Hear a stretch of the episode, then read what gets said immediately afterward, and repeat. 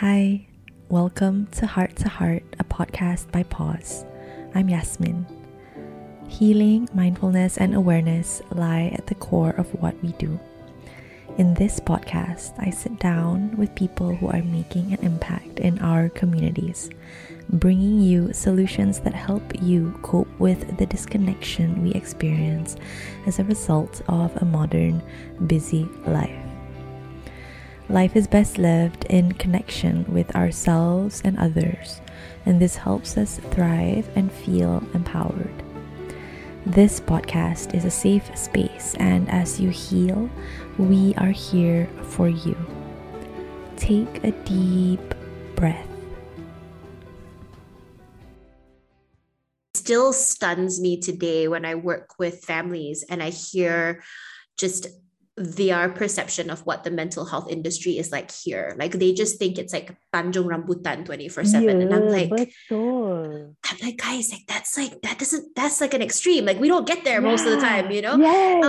Yes. So people really get kind of held back because they think like if I do this, like if I bring my kid, if I go, like I'm crazy, like straight jacket, Tanjung Rambutan. I'm just like, no, you know, some of the most, you know, functional, successful people in this country go to therapy. And I'm like, so yeah, it's quite sad that 2021, almost 2022, this is still what we're talking about. But yes, absolutely. Like that's a major thing. Like, you must be crazy if you're seeing a therapist, or you must not be able to handle your life if you need help. And fair enough, there's still a lot of stigma around mental health, and that is why people think that way. But it's like you said, people who go to work every day, people who are productive, people who are smiling in front of others, you know, and it's really the micro stuff that people need a lot of help with. Of course, there are people who will need like the, you know, who might need to be admitted into a psych ward or whatever. But those are just much like such a minor group compared to and people don't know that. Betul. Like 60% of people who I'm just pulling the number out of thin air, but most people just need that assistance on for their day-to-day situation. That's it, really. Like I mean, my stat at the office is pretty much the same. I would say very comfortably about 60% of my clients don't have a diagnosis. They don't need to have a label on their forehead that says I have a depressive disorder or anxiety disorder or anything. They're just, I have symptoms. Yeah. Oh, and so that. Yeah. So it's just like, you know, most of my clients, I'm just like, you know, you don't have a disorder, right? I mean, the difference between a disorder and a symptom is like, you know, and the example I tell people is like, it's like you have a stomach ache and you have food poisoning, right? One is a symptom, one's a disease, right? Yeah. And so I think a lot of it is just being able to have this conversation that kind of takes a lot of the, you know, the severity out of it, and we don't have it enough. So when I saw like the post on social media that you were that you launched Pause, and I was just like, alhamdulillah, thank you, like, you know, like one more person talking about it. But yeah, alhamdulillah, like that's interesting that you said that, right, about the severity of things. Like, you don't need help only when it's severe. That's one.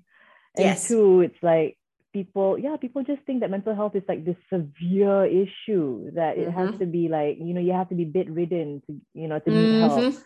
And I love how you said, you know, 60% of my patients are they don't even have like a particular like diagnosis. Yeah. I still remember the first time I met my current, you know, this therapist that I love, and he's done wonders for me and with me. The first time I saw him, so we had to fill out a form, and you know, he was like, okay, so why do you think you're here? And I'm like, I have this, I have that, I have this, I have that, I have this. And when he finally got me in his office, and he was like, he looked at it, and he was like, who gave you all these labels, first of all? Yeah. And like, who diagnosed you with all these things? Like, what's going on? You know? I'm like, people just think that it's all these names and you know, they Google something and they're like, oh my God, I'm a narcissist. Oh my God, I have anxiety disorder. Yeah. And that's the catch with these like these diagnoses, right? It's because, I mean, even as someone who looks at the DSM on the daily, the descriptions are vague, you know? And when you get stuff on Google, I'm pretty sure everyone is going to meet something if they go online, right? So so I flat out have people who come in and they're like convinced that they have bipolar disorder or they have something. And I'm just like, you know? So, you know, the thing that I tell all my clients, and maybe, I don't know if it's just me, but the thing I tell all my clients is that your label tells me nothing about you. Wow, so I actually, I don't like the labels because I feel like as a therapist, my job is to help you with your symptoms, and your label tells me nothing about how your symptoms impact you. Wow. So the statement that I give everyone is that I do assessments or diagnostics for the purpose of intervention. Yeah. So I'm not doing this to figure, like, say, oh, you have depression. I want to know how your depression affects how you function, how you socialize, how, you know, how you perceive yourself. Yes. And then I know what I can do. Right. So I'm not a big fan of the labels. I don't. So kudos to your therapist. I would be definitely do the same thing. It's like, I don't like, me not like labels. Yeah. So, and a lot of people still do, you know, a lot of therapists still do. And a lot of mental health professionals still do. And I feel like that is why there's a lot of this, you know, it's, my cat in my room. And she's like meowing right now. Okay. You might hear mine make noise as well because dinner time's coming. So you might hear mine demand attention at some point. But yeah. Okay, yeah, she's demanding attention right now. But I'm just like, it's okay, I'll talk to you later. But okay. So I have a feeling that we have started our conversation. Should we just like go ahead, right? Jump into it. Let's do that. Okay.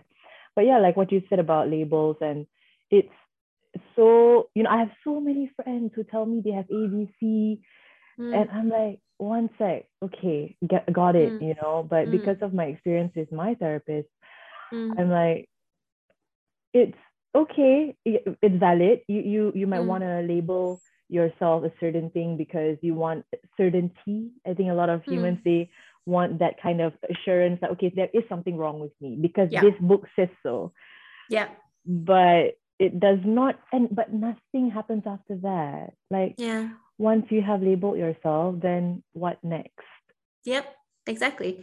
I think a lot of that also, the label also gives them that validation, I think, which I think is severely lacking just with how mental illness is talked about here, right? So it's like having something with a name validates that suffering, right? Yes, exactly. So you're right. A lot of people are just interested in the label, right? Because it helps them kind of process what's going on. But it's the next step that's tricky.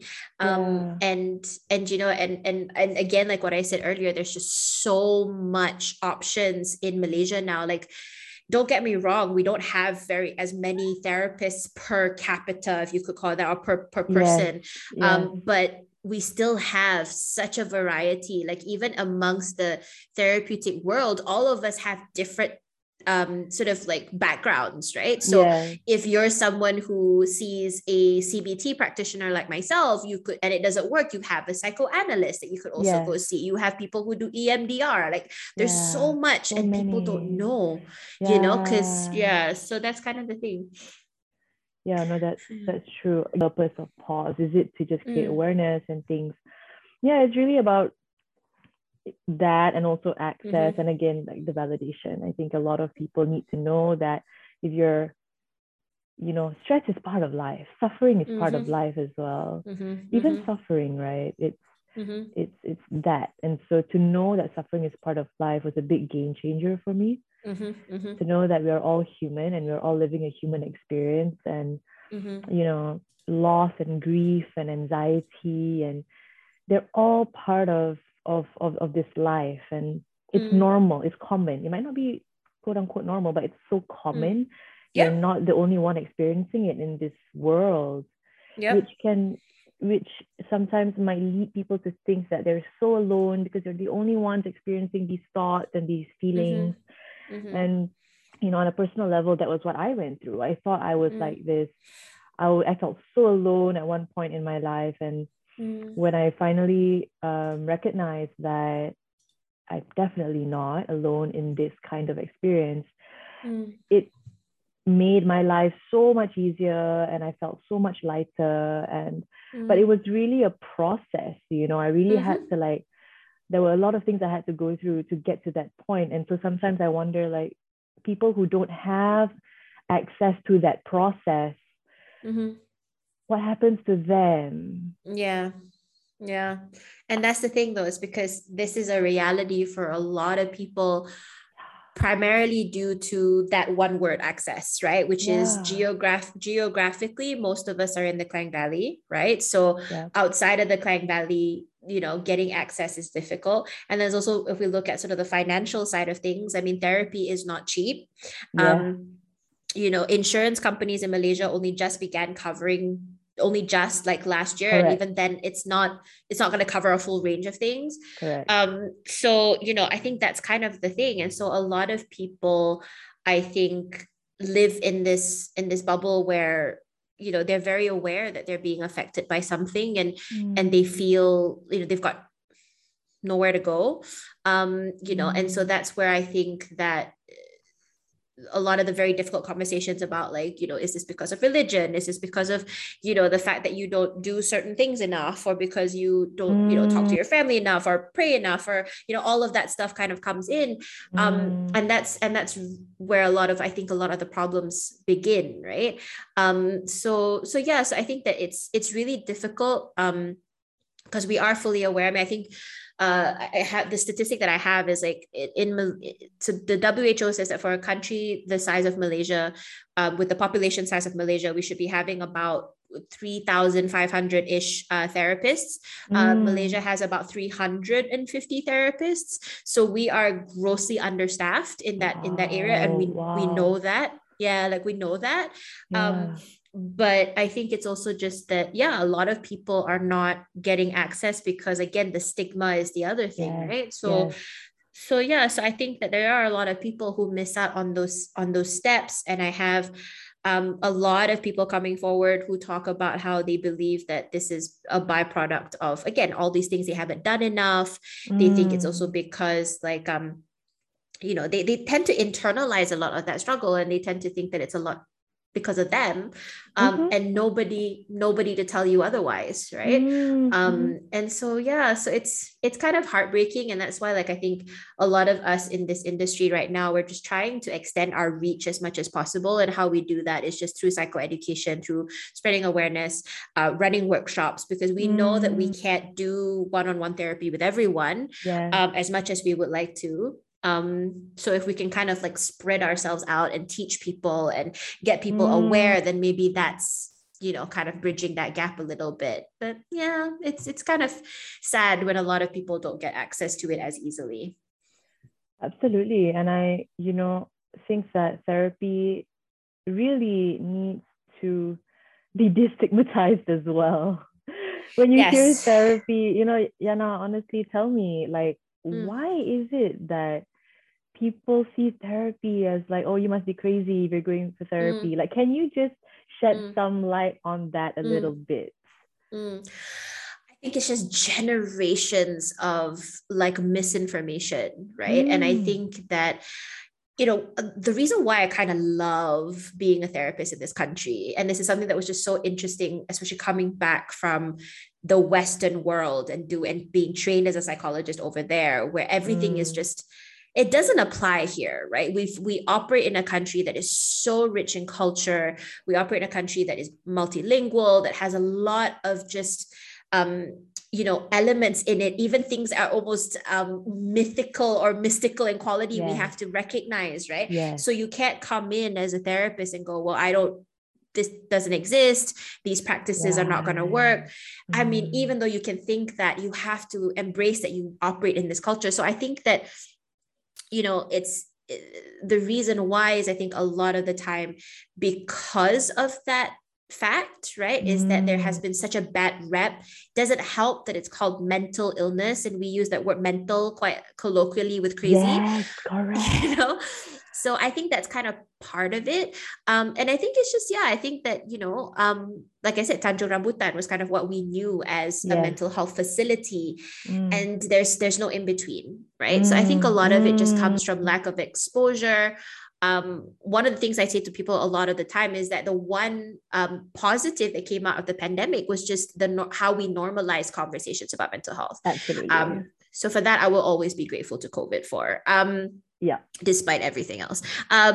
So I think that that is part of it. It's just that there's the reputation, right? And I think also adding on to the fact that as Asians, being a very community-centric, people, right? Yeah. Community.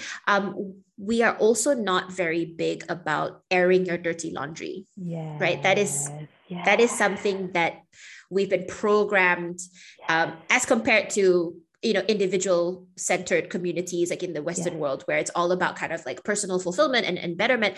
Here it's about, you are morally obligated to protect the family unit and all of its laundry, and also to be very, very mindful and to actually care about what other people think of you and how you represent your family.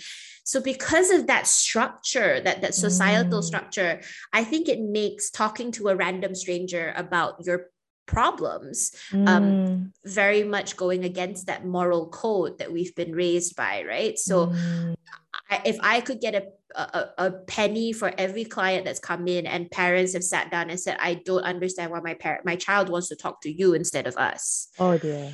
And I think that's kind of where the breakdown is as well. It's like, why a stranger, right? Something that's not necessarily looked at as negatively in other parts of the world. So I think that those are, in my opinion, the two biggest tugs of war that I have, or people have with seeking out therapists. It's just the connotation between therapy and bad stuff, right? Or like or psychosis more specifically. And the fact that, it goes against what we've been programmed in terms of our like moral code and our communication, with regards to speaking to strangers about our issues. So I think that's kind of a big, the big chunk of where I see the problems coming from. I like how you said you use the word mental so colloquially, and it to refer to something that is nuts. Yes. So whenever, because I myself, when we were putting Pause together, we were, using the word mental health a lot in our meetings, and mental illness, mental this, mental that. And I genuinely had a part of me genuinely, like, someone kind of kicked me inside and was like, do we want to use that word mental? Would it chase people away? So that is something that, a lot of people, I'm sure, when they hear the word mental, they feel shame. We feel a lot of shame around the word mental and mental illness, and we do a bit. How do you get over that though? Like, how do you educate people to kind of look past that thing? Well, this is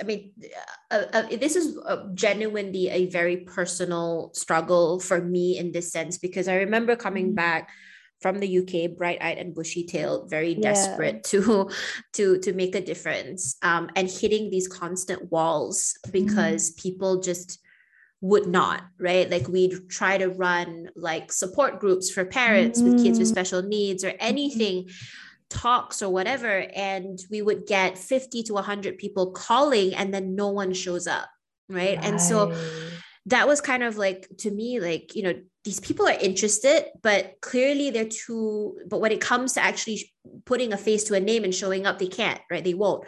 So it was a very long kind of journey for me in terms of figuring out, okay, how do I talk about this very uncomfortable thing that is so important in a context that people actually give a shit about, pardon my language. And and so what I did, and for probably like a solid 2 years, was I just listened, right? And I listened to what are the things that people do find important and willing and open to discuss about, or discuss with regards to it. And so what I noticed was that it, at least in my sphere, which is like, you know, child and adolescents and young adults, it was always two things. It was education and physical health. Those are the two things that parents would put their lives on the line for, right? Yeah. And so I said, okay, well, if these are two things that they care about and that is something that is very important to these people, then I need to package the conversation about mental health within these two contexts. Oh, I love that. So change the wrapping of your present, basically, yeah. Right? And so till today, whenever I've got resistant families, take a minute, take a breath to kind of hear what they're talking about. Are they talking about the child's academic performance, their participation in class? Are they talking about, how they're not exercising, they're sleeping too much? Like what are the phrases that are coming at you? And then use that to talk about how mental health impacts those things. Right. And so I talk about, for example, like, given what's happening with your child, like they're not having the motivation to go to school there. And this is going to impact their outcomes and their exams or whatever it is, right. Or their attendance, so saying, for example, if your child's too tired to get out of bed to go and exercise, that's just going to cause their weight to go up. That's going to make them physically unhealthy. So I spend a lot of the time talking about, and I know some people have said it's kind of manipulative, but it's not. It's basically being very cognizant of what is important to these people and customizing what you're talking about within that context. So that's something that I do till today, right? I'm not diminishing the severity of mental health. I'm just putting it in a frame that you recognize. Absolutely. And so I think that's how, and I think that's actually something I've said to a lot of my colleagues who've been in the same role as myself. And talking about this, I say, as much as we want to be able to stand on a soapbox and talk about mental health because we're so passionate about it and we know it's so important, we have to recognize that this is not as easy a conversation for the public as it is for us. So we need to be able to package and parcel it. So I talk about parenting a lot of the time. Yeah. I talk about picky eating. I talk about all these things, and parents are quite happy to do that, but you kind of just slide things in here. Yeah. Just to get them listening. And when they go like, oh, okay. And they might get into it for the purpose of helping their child academically. But at least the conversation started, so yeah, that's a pretty sneaky trick that I had to figure out 2 years after working, but yeah. I think that's brilliant though, because getting the context right is important. You gotta know your audience, and you gotta know what is it that what applies in that context you're working in. So I think that I think that's brilliant. If it if they get the message, then I think you've done your job. And also exactly. The outcome is that it is the same anyway. Better mental health, better health in physical health, whatever. Like, in our work, we talk about relationships. We talk about the importance of mental health for your relationships, to be even more productive. I mean, yes, you don't just rest to be more productive, but then that is what happens when you do rest, when you do take a pause and a breather. So definitely, like talking about things from a, using language that people understand is important. It's not about it working or not, but it's important because at the end of the day, you are you do want to get the message across. And if it's not in the language they understand, then what are you doing? Exactly. Because you could be speaking completely valid points, but if it's not something that they are open to listening to, right? And that's the other thing as well with regards to like delivery. And like you said about relationships, being a 33-year-old Asian girl talking about mental health to a lot of, let's just say, older people or the parents of my clients who are like dads who are they don't want to be taking advice or being told what to do by someone in my position, whether it's because of my gender or my age or how I look. And so also in that context, the way that you word it, the way that you communicate it is also super important, because if I'm there talking about, look, if we don't get your child help, things are going to deteriorate. If they're focused on the fact that I've got this girl who's basically telling me that I'm being a bad parent, they're not going to listen to you even though you're valid. So I found that a lot of it is about communication, right? And a big part of why, and a big part of what I've been hoping to do, you know, with all the stuff that I do, is to put mental health with it in very simple language, so that people are not thinking of, you know, just all the scary stuff that they've heard about, right? Yeah. I try to explain things as simply and as, you know, in plain English or Bahasa as I can, so that people are not kind of fixated on the terminologies and all of this, the scary stuff. You know, and so yes, I think there's a lot about, like you said, the packaging and how you communicate certain things that are super important. On that note, I need 2 minutes because I've just got my car just came back from the workshop. I need to go pick it up. Give me 2 seconds. Okay, hang on. No problem.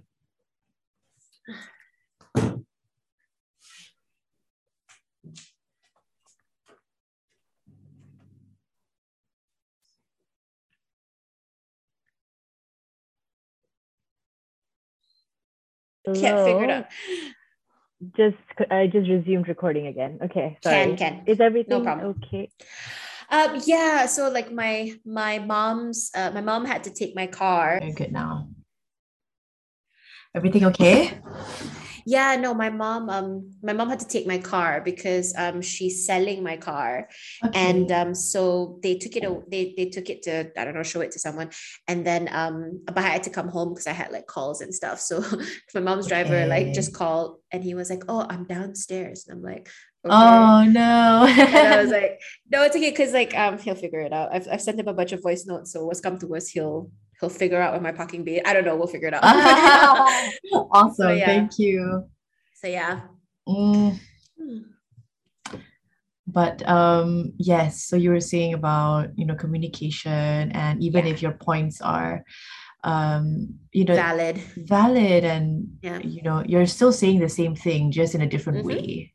Yep, exactly. And I think people are very susceptible to that, like just the messaging, right? Yeah. And if you're talking about sort of things in too negative a frame, if you're talking about things in too judgmental a frame, you know, people shut down, right? Absolutely. So I think it's so important that we're communicating, or we're having conversations about mental health in a very approachable way. I think that's kind of the thing. So yeah, those things matter. I agree. And I really, really want to talk about, you know, because your thing, right? Like your years of experience has always been children and adolescents, and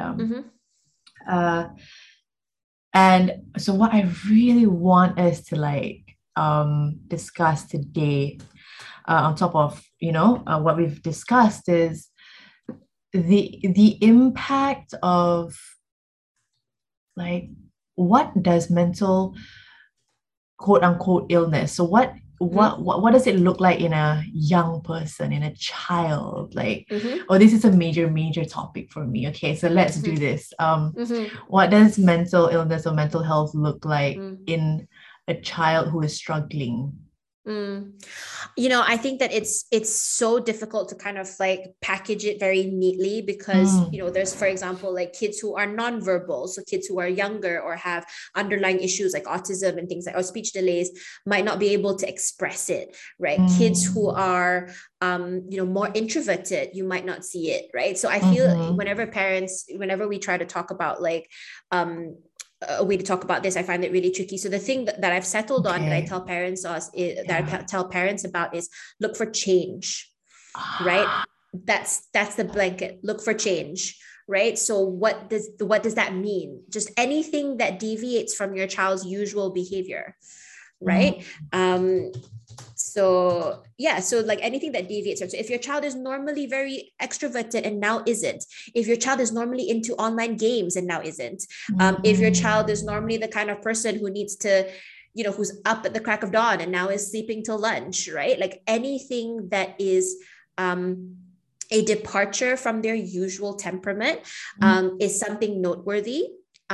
If you're hearing reports from teachers or other people who are noticing things that is out of the ordinary, those are all things that are noteworthy, right? And then, of course, if these issues are not better explained by an issue happening in your environment. So for example, that there hasn't been like a recent death in the family, or the parents have not gone through a divorce. Like there's something you can't put your finger on. Yeah. And you know, so I feel like that's kind of the main thing. The way that I always talk about mental health with kids is I say like the child brain, I mean, it's one of the most fascinating things to me, but like the child brain is doing an insane amount of growing, especially if you look at different stages of their life. And so when a lot of the time, well, how I conceptualize it is, when we're born with basically four primary emotions, which is happiness, sadness, fear, and anger. As we get older, these four emotions will evolve into more complex things like betrayal, frustration, right? Excitement. These are all things that will develop as we age. But at our core, those are the four main things. And if you look at most of the major mental health issues, they all tie back to one of those four. Absolutely. So anxiety is fear, right? And so, you know, depression is sadness. Yeah. So how I kind of, you know, tell parents is that when a child is experiencing something that their brain at that level of development is not maybe yet capable of processing, it's kind of like trying to run an app that's on iOS 15, but running an iOS 15 app, but running it on iOS 4, you know? That's kind of what it's like. So it's like, I can't do what you're asking me to do. And so 99% of the time it comes out in behavior, right? So that's usually what we look for. Because when, you know, you're not going to have kids sit their moms and dads down necessarily and talk about their feelings. You are going to see changes in behavior. You're going to see temper tantrums in some cases. You're going to see, you know, angry outbursts or school avoidance. You're going to see these things that are atypical for your child coming up in these moments because the iOS hasn't caught up to the, to the software, you know, so the app hasn't caught up to the iOS or vice versa. So, so that's kind of how I look at it. So look for change. That's what I tell every single parent, teacher, caregiver that I can get my hands on, because that's usually the best thing to look at. And if you're not, you know, once you've picked up this change, but you can't quite put your finger on what it is, that's what the rest of us are here for. That's what the professionals are here for. So usually behavior in some changes in behavior. I love that you said that, you know, like change. Absolutely. Like when they stop doing something that they enjoy, when they are suddenly just different in their behavior, maybe they are more quiet these days, or maybe they are avoiding school like you mentioned, and absolutely powerful. Yes, totally. I totally see that you know, happening in society. And that, so what is your message then for parents who want to be more aware of their kids' mental health? And I know you said, you know, once you start seeing these things, that's what therapists are for. Yeah. But we still want it to be kind of normalized, for the lack of a better term. So from your experience, like how can parents be more aware of these things? I think, you know, we need to talk to our kids more. We need to talk more, full stop.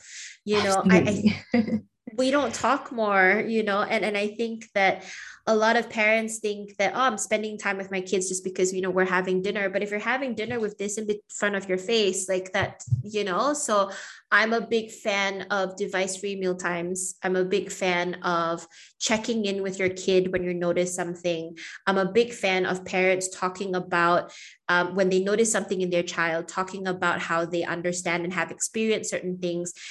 It all boils down to talking to each other, right? Absolutely.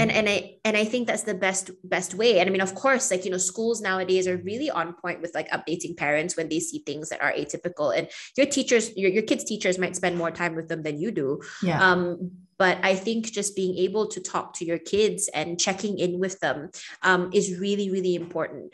And spending time with them to understand what's going on, who they're hanging out with, what's important in that moment, what's the fight amongst the friends, like kind of getting a vibe of what's going on in your kid's life is a really important thing. And I think we don't talk about it enough because, I mean, we're living extremely hectic lives. Yes. especially with the lockdown and with the pandemic. Yes. And so I think that, yeah, you know, so I tell a lot of the families that I work with, you know, like mealtime should be phones tucked away. There's this game that I advocate for people to play where everybody puts their phone in a box and the first person who reaches for their phone has to do a chore or or whatever, you know? Right. And I think that that's super important because you're encouraging people to connect, you're encouraging people to talk about things, and when your child shares a vulnerability, I think that one of the things that parents do wrong a lot of the times is diminishing that, because yes. your life experience, you predate them by decades. That's obvious. Mm-hmm. And so the issue of your kids' friends not wanting to be friends with them anymore is something that your experience will indicate is not that big a deal. Sure. But at their level, it is the end of the world, you know? And so I tell parents, instead of saying it's no big deal, everything will be fine, which is what I think a lot of people do, yes. you know, use your experience to go, yeah, that happened to me too once. And that wasn't a fun experience, was it? You know, yeah, like sucks. It sucks. You know, like I remember when I was in primary school, like my friends didn't want to talk to me for a month and it sucked, you know. I think that we need to also normalize showing kids that, you know, we've gone through all of yes. it, instead of just, you know, fixating on, oh, I've gone through it and I can tell you you're going to survive. Yeah. But that doesn't tell them anything. Yeah. You know? So, you know, in parents think that by connecting with them at that level, you're somehow diminishing your respect or your authority because you're admitting to a fault. Exactly. And that's not the case, you know. Mm-hmm. You're showing your child how to overcome, you know, how to be human. You're showing them empathy, yes. right? And so I tell parents that they need to, you know, instead of just going like, yeah, everything will be fine, you know, benda kecil je, like relax, you know, kind of thing. We need to stop doing that and just recognizing that, oh, that sucks. What happened? You know, and getting your kid to talk it out, right? You're walking proof that they will survive it, right? Yeah. But you're also obligated to show them how, because they don't naturally know how to do that, you know? So, a lot of it boils down to talking, you know, and not just fixing, just talking, yes. you know? Yes. So I often have to mediate these conversations, like, because the communication can be so broken down that I'll be like in the middle between the child and the parents, and I'll just be like, okay, you know? So I think that's going to fix a world of problems. Absolutely. If we just talked more, and I don't mean text each other, but actually talked more. Yeah, absolutely. Like I've started applying vulnerability and hard conversations into my life, like I think a couple years ago, because that is what drives a lot of us crazy. It is keeping things to ourselves, thinking that we are the only ones going through it. Like, well, my parents could not have gone through what I'm going through right now, you know? Yep. Like, come on. They all did. That's the big secret. Yeah. They all did. That's the big secret. Surprise. Yeah. You know, the thing that really breaks my heart is like when I see these parents who clearly have the same life experience, right? So I mean, for example, I have some clients who are a bit older, who are sort of like in their early 20s and stuff, who've had, you know, relationship issues. Some of them who got married young might have marital issues. Yeah. And they talk very clearly about how their moms or their dads went through the same thing. Yeah. But because these moms and dads can't or won't connect with that child or that person in that level, all that their parents are communicating, all that these people are communicating to their children who are going through the same thing is, I went through it and I came out of it better. Mm. You know, it's like, you're struggling, I didn't. You know, and that's the message you're sending to these kids, because you're just like, you know, not. So I see these people thinking there's something wrong with them. They feel like they're too weak, or they're too sensitive. They're not, you know, and that's not true, you yes. know? And so I think that, you know, that's kind of the thing. Like, I think, you know, we need to be able to show some some recognition and some empathy, like to know that I'm vulnerable, and your kids are not going to respect you less. They might just respect you more. So yeah, so that's oh my God. I was just gonna mention my grandpa, who you know as well, very, very well. Yes, and he was one of the most vulnerable people I ever knew, and I spent so much time with him growing up, and I respected him, and I still do respect him so much because he could always connect with me, like I was his age, or he was my age. I remember one time, Yana, it was so beautiful. I went to his house, had such a rough day at work. I was on his bed and I went, my boss sucks. My manager gave me such a hard time today. I was telling him, and he went, yeah, you know what? Nowadays, there are not enough leaders. There are a lot of managers, but not enough leaders. And he just validated my experience, immediately validated my experience. He didn't go, maybe you were just a bit shitty today or whatever. He validates my experience. And so just that, giving your child space to be themselves, to have their emotions works like a charm. Yes, it does. And people don't recognize how powerful that is, right? Because I have so many memories of your granddad as well, like just how he navigated such difficult conversations, right? And so like, I think that that's something that we don't do enough. We kind of feel like we have to stand on a pedestal when it comes to our kids and kind of show them like, and I feel like, what do you do from out there? I was like, what do you do from out there? And the thing is, I explain this to a lot of my clients because they'll come in and they get frustrated by their parents. And then I say to them, I said, when we all came into this world, when you came into this world, you didn't come with a user manual, right? Yeah. And your parents had to figure out how to keep you alive and keep you safe and keep you happy and educated and all of that stuff. And it is such a tall order, right? It is, absolutely. But and most of the time, what do they have to fall back on is their own experience and what they've lived and the parenting they were exposed to via their parents. And so for most of your life or for your early years, your formative years, they are comforted in the realization that you're walking on the same path as them. But and so they can tell you where the potholes are, the speed bumps are, like they can kind of tell you where things are. But at some point, we are all going to make a left or a right turn off from where our parents started us off on. And we all are most of the time headed in the same direction. We're not even going in different directions. We're going in the same direction, but on parallel streets because we now have experiences that are different to what they went through.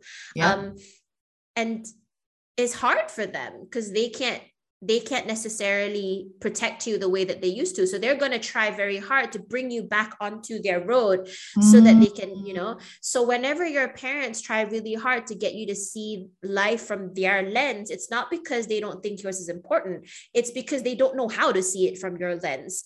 Right. So what I tell parents to do, is you got to appreciate that just because your kid's walking a different journey doesn't mean that it's that they're walking away from you, And so, standing on a pedestal does nothing. You're able to kind of tell them where all the issues are, but you're not there to be able to help them when they need to be helped. You're not able to kind of show them how to overcome things. You're just standing up there, I absolutely love that. And I absolutely agree. And,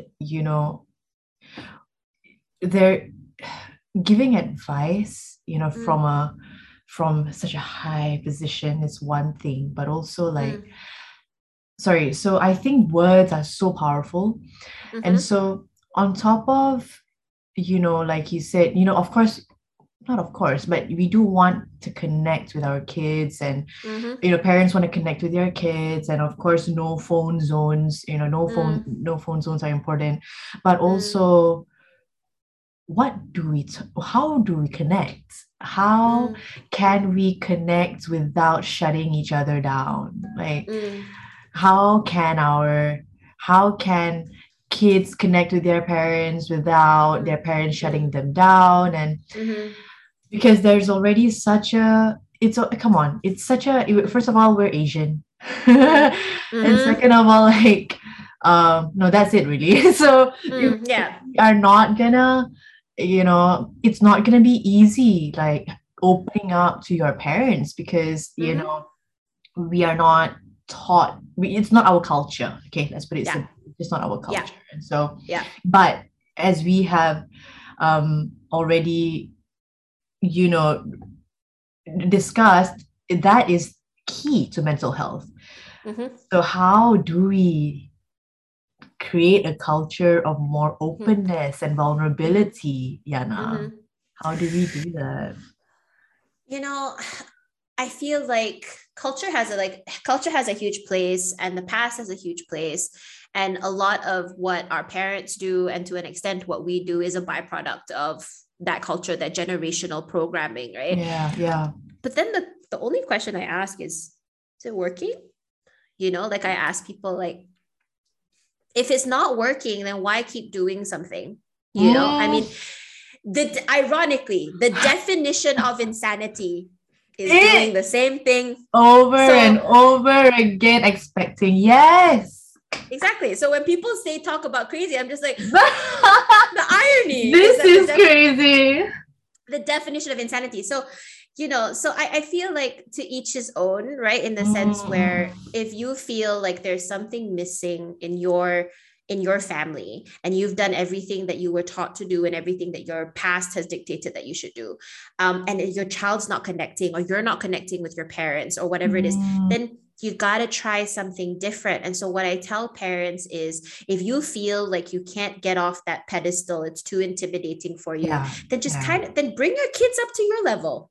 Ooh. You know, so understand what your kids, you know, play games with your kids, right? Like, go and get your kid to teach you how to play Call of Duty or whatever it is, right? Absolutely, yes. And so I think that it's about trying to find an approachable way for both the children and the parents.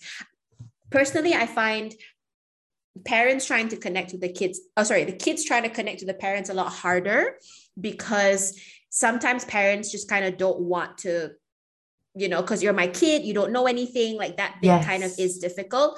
Yes. So I do kind of teach my clients the whole packaging concept, where I say, pay attention, listen to what is important and to your parents, and then integrate what you have to say. So there's something called the sandwich method. I don't know if you've come across it, right? Where it's like, so you want to sandwich the uncomfortable thing you think your parents are not going to like in between two slices of bread of positivity, right? So how you could do it is, for example, like, look, Mom, Dad, you know, I know that you've been really unhappy with regards to what I've been doing off late. So you're validating the parents' experience, their parents' opinions.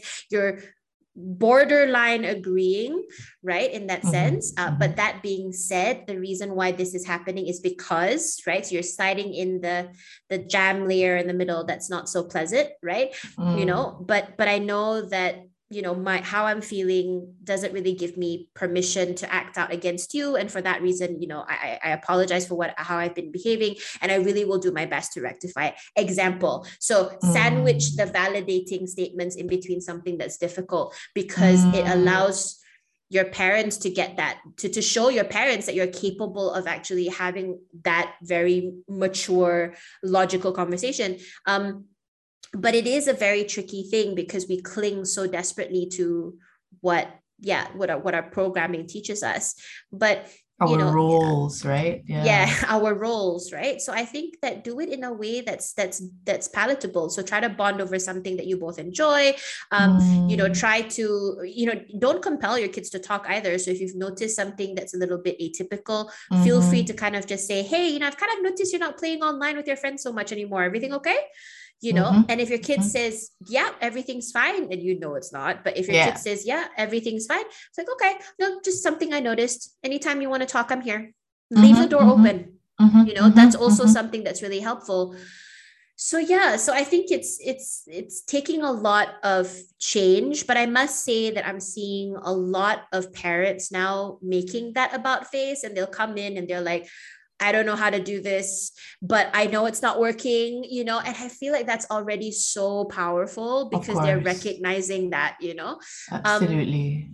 So yeah, so I think it's better to get things wrong than not do anything at all. Like 100%, better to have tried and failed, if you will, than not try at all. So I must say that we're definitely getting there. I have a waiting list, and I know that's not because of me. That's mostly because there's a lot of people interested, right? So So I think that we are absolutely seeing a growing trend of people noticing that things are not working and wanting to take the steps to improve themselves and their kids and release and, improve upon that suffering.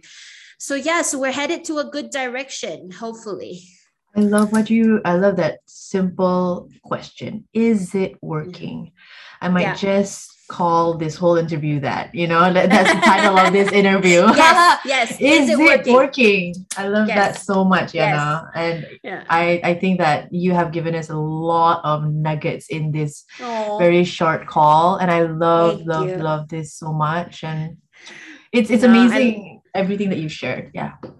No, I love what you're doing, because I feel like, we need to, we just need to normalize it, right? The risk of sounding like a broken record. Like we need to normalize it, because the reality of it is, without even having to look so far, the statistic is 1 in 3 Malaysians, right? Yes, so I know. Yeah. It is so ridiculously common. And yet we still treat it like as if it's this rare, scary, infectious thing. So I am so proud of you for doing this. And I'm so grateful that you've decided to start this conversation. Because I think it's super important. And I hope that, I've got a lot of hope for like the future generation, like for the kids and for our kids, because I think that, they're being born into a time where we know that their emotions and their thoughts are going to be a lot less silenced than maybe we or the people above us, so that gives me hope, so when I see my 12-year-old clients talking about mental health, I'm just like, I'm so proud of you. Like, you're going to set the stage for my kids, I felt the same way when my little cousins, they're like, again, 12, 13, 10. And they're like, what you do? You're talking, your job is like a therapist. So they think that what I do is like, call me a therapist. I'm like, oh, you're so cute. But they are so aware, like it's in their vocabulary. Mental health is in their vocabulary. Yeah. And I'm like, oh my God, I'm so happy. I'm so happy to hear that. And I see, we do see it kind of changing in society. Yeah, absolutely. So I'm like really hopeful, that we're going to see, I say to my teen clients all the time, I was like, your generation gives me hope that when it comes to mental health, it's going to be something that we recognize as a valid condition as much as diabetes and cancer. And that's something that's given the same amount of recognition and same amount of respect. And because don't forget that the fact that it's discussed so much and the fact that it's being explored so much, we're also helping people, I'm not going to call it self-soothing, but we're helping people, they're developing their own coping skills, and so the need for conventional therapy, one-to-one therapy could potentially be not as prevalent, right? Exactly. So it's, all good things. I'm really hopeful. I get so excited whenever I found out that some of my clients are off to be psychologists, and I was just like, yes, I can retire one day. I can retire one day because you guys are taking it on. But oh no, I think this is going to be such a hopefully a great start to a great addition to the discourse and everything that mental health professionals, in Malaysia and everywhere are trying to do, all the awareness raising and all the hard work that you guys do day in, day out to make sure we don't go crazy, literally. And it's tough because I say this a lot, like I just wish I could duplicate myself, right? Because that would solve the lack of access, but in the absence of the ability to do that, the best way that we can do that is to the whole like teach a person how to fish or give a person a fish, that whole argument. That was exactly what I said to like this NGO I spoke to recently, right? And because that was his kind of conceptualization of therapy, and that was one-on-one, which for the rest of your life, which sometimes might not be so sustainable. And so I told him, like, but what we do at Pause is we teach you how to fish, right? Like, you kind of give you the tools to manage on a day-to-day basis, like your stress levels and kind of validating your struggles, and so that you do not add shame onto that, add pain onto your pain. It's like, no, that's tough. And yeah, exactly. 100%. And the goal of therapy is actually not to create people who are dependent on it, right? Like, you've done a really crap job as a therapist if you have clients who still need long-term support, right? And so ultimately you need to be able to teach people techniques that they can replicate regardless of who they're with, how old they are. Like, you want them to be able to learn how to self-soothe. Self-soothe. I'm a big fan of that word, by the way. I love self-soothing. It's it's big. And so I tell people that that's kind of the thing, right? Like, I'm enjoying our conversations, but I don't want you to be with me forever, Yes. And so it's important for you to kind of learn these techniques and learn kind of how your brain works. And I have all these analogies. Like, I think, like, my colleagues were pointing out that Katiana has got like an analogy for everything. Like, I'm a very visual person. Same. I hear you.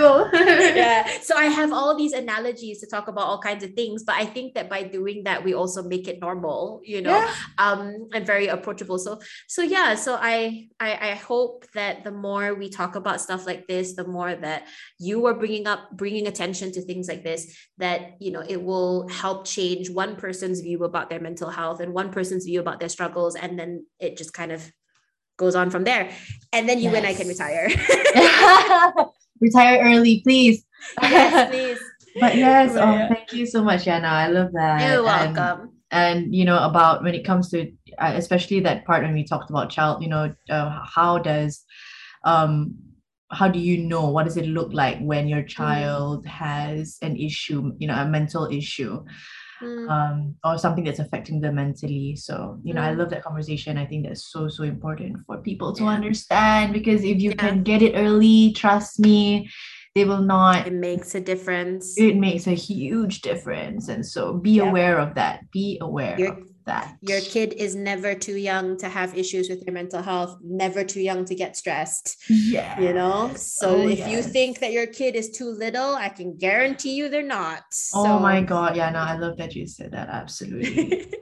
I think that's the issue, right? Like, thinking your kid has nothing to be stressed out about. Yes. Oh, yes. Wrong, No. Very wrong. You did not have to live in an era where social media was part of your DNA. That in of itself makes their experience a heck of a lot more confusing than it was for us growing up. Absolutely. And also, I'm actually, just one thing to add, one tiny thing to add is, you don't know the sensitivity of your child as well. And so I really, another thing that I kind of really loved learning about was highly sensitive people. And I love that concept, it's some people are just really, really sensitive to the little things that happens in their life, the little changes, the little outbursts. Maybe you saw your dad get pissed off and then you're feeling a bit like, ooh, that is the reality of I think 20% of the people in the world apparently. And so this is, it's okay. It is possible for someone to be stressed out over things that you do not see. So very, very possible. And I think that that's a big part of like what I say daily is trying to educate parents that just because you don't feel it doesn't mean it's not real. Right. So the again, analogy that I tell people a lot is like, if someone across the room cut their finger open, you don't feel it, right? But that doesn't all of a sudden heal their finger, right? So that's what I say a lot to my patients' parents. It's just like, just because you didn't slice open your finger doesn't suddenly magically cure his finger. So that's exactly. That's kind of my two cents about mental health and Yana, where can people find your work online if they wanted to? Please let us know, and I'll, of course, add everything in the description as well. Sure. So my home at the moment is at Pantai Hospital Kuala Lumpur in Bangsa. So I'm there 6 days a week. That's kind of where I operate out of most of the time. So if anyone is interested in kind of making an appointment to see me or just to have a chat, even if you're not 100% certain about whether you want to start the assessment process and all of that stuff, you are more than welcome to see me. In addition to in-clinic appointments, I also do virtual sessions. So telehealth has been a huge thing since the pandemic. So I can Google Meet, Zoom, whatever works for you guys. And so that's pretty much what I'm doing. On top of that, you might occasionally hear me Bill on Light FM every Monday, talking about mental health and parenting and kids. Oh my god, Yana, I love that. I'm so sorry. That totally flew under my radar. Like, oh my gosh, that's so cool. I've been doing that for the last year, since January. Oh wow, it's been a year since January. Yeah. So I've been Light FM's resident child psychologist on the segment Growing Pains every Monday at 8 a.m. Since January. So yeah, so you will occasionally hear me Mambibil about mental health related things and parenting and stuff. And again, this was all just about trying to normalize the conversation. So, you know, the team at Light has been pretty amazing to let me kind of do that. Yeah, I think that's pretty much it. That's pretty much what I've been doing so far. So Pantai Hospital, you know, I've got a professional Facebook page if people want to kind of look up sort of all of our clinic details and stuff. It's just Katiana Azman's site, I think, is the URL on Facebook. I'll get just it up look up from you after this. Yeah. So all done. That's pretty much where I'm at. Awesome, Yana. Oh my God, you've come such a long way. I still remember when we had a chat at Sugar Rush, and we were talking about like, and you were saying how you got an off, you know, you are gonna start, you're gonna have an office in Pantai and everything, and I'm like, I still remember that conversation, and look at where you are now. You're like giving talks on Light FM and things. That's amazing. Yeah. I think, you know, it's like, I'm just so grateful that we're now at a time where people are a lot more open to talking about mental health. It's an amazing time to be a therapist in this country, kind of seeing all the pieces come together. So I'm always up for a conversation. I do a lot of talks and workshops and stuff for companies and anyone who's literally interested in talking about mental health, I'm there. So that's pretty much it. And I think that if I can change one person's mind about mental health, specifically the mental health of their child, I've done my job. Yes. You know, so yeah. Thank you so much, Yana. You're very welcome. Hopefully there'll be more conversations after this. I'm gonna squeeze, you know, as much information as I can out of your brilliant mind. Oh, anytime. Not brilliant, just been around for a little bit doing this, but yeah. So anytime. Thank you so much for having me though. Thanks. You can find our work online on Instagram, Twitter, and Facebook at Pause Universe. And you can read our blog and learn more about who we are at mind-pause.com.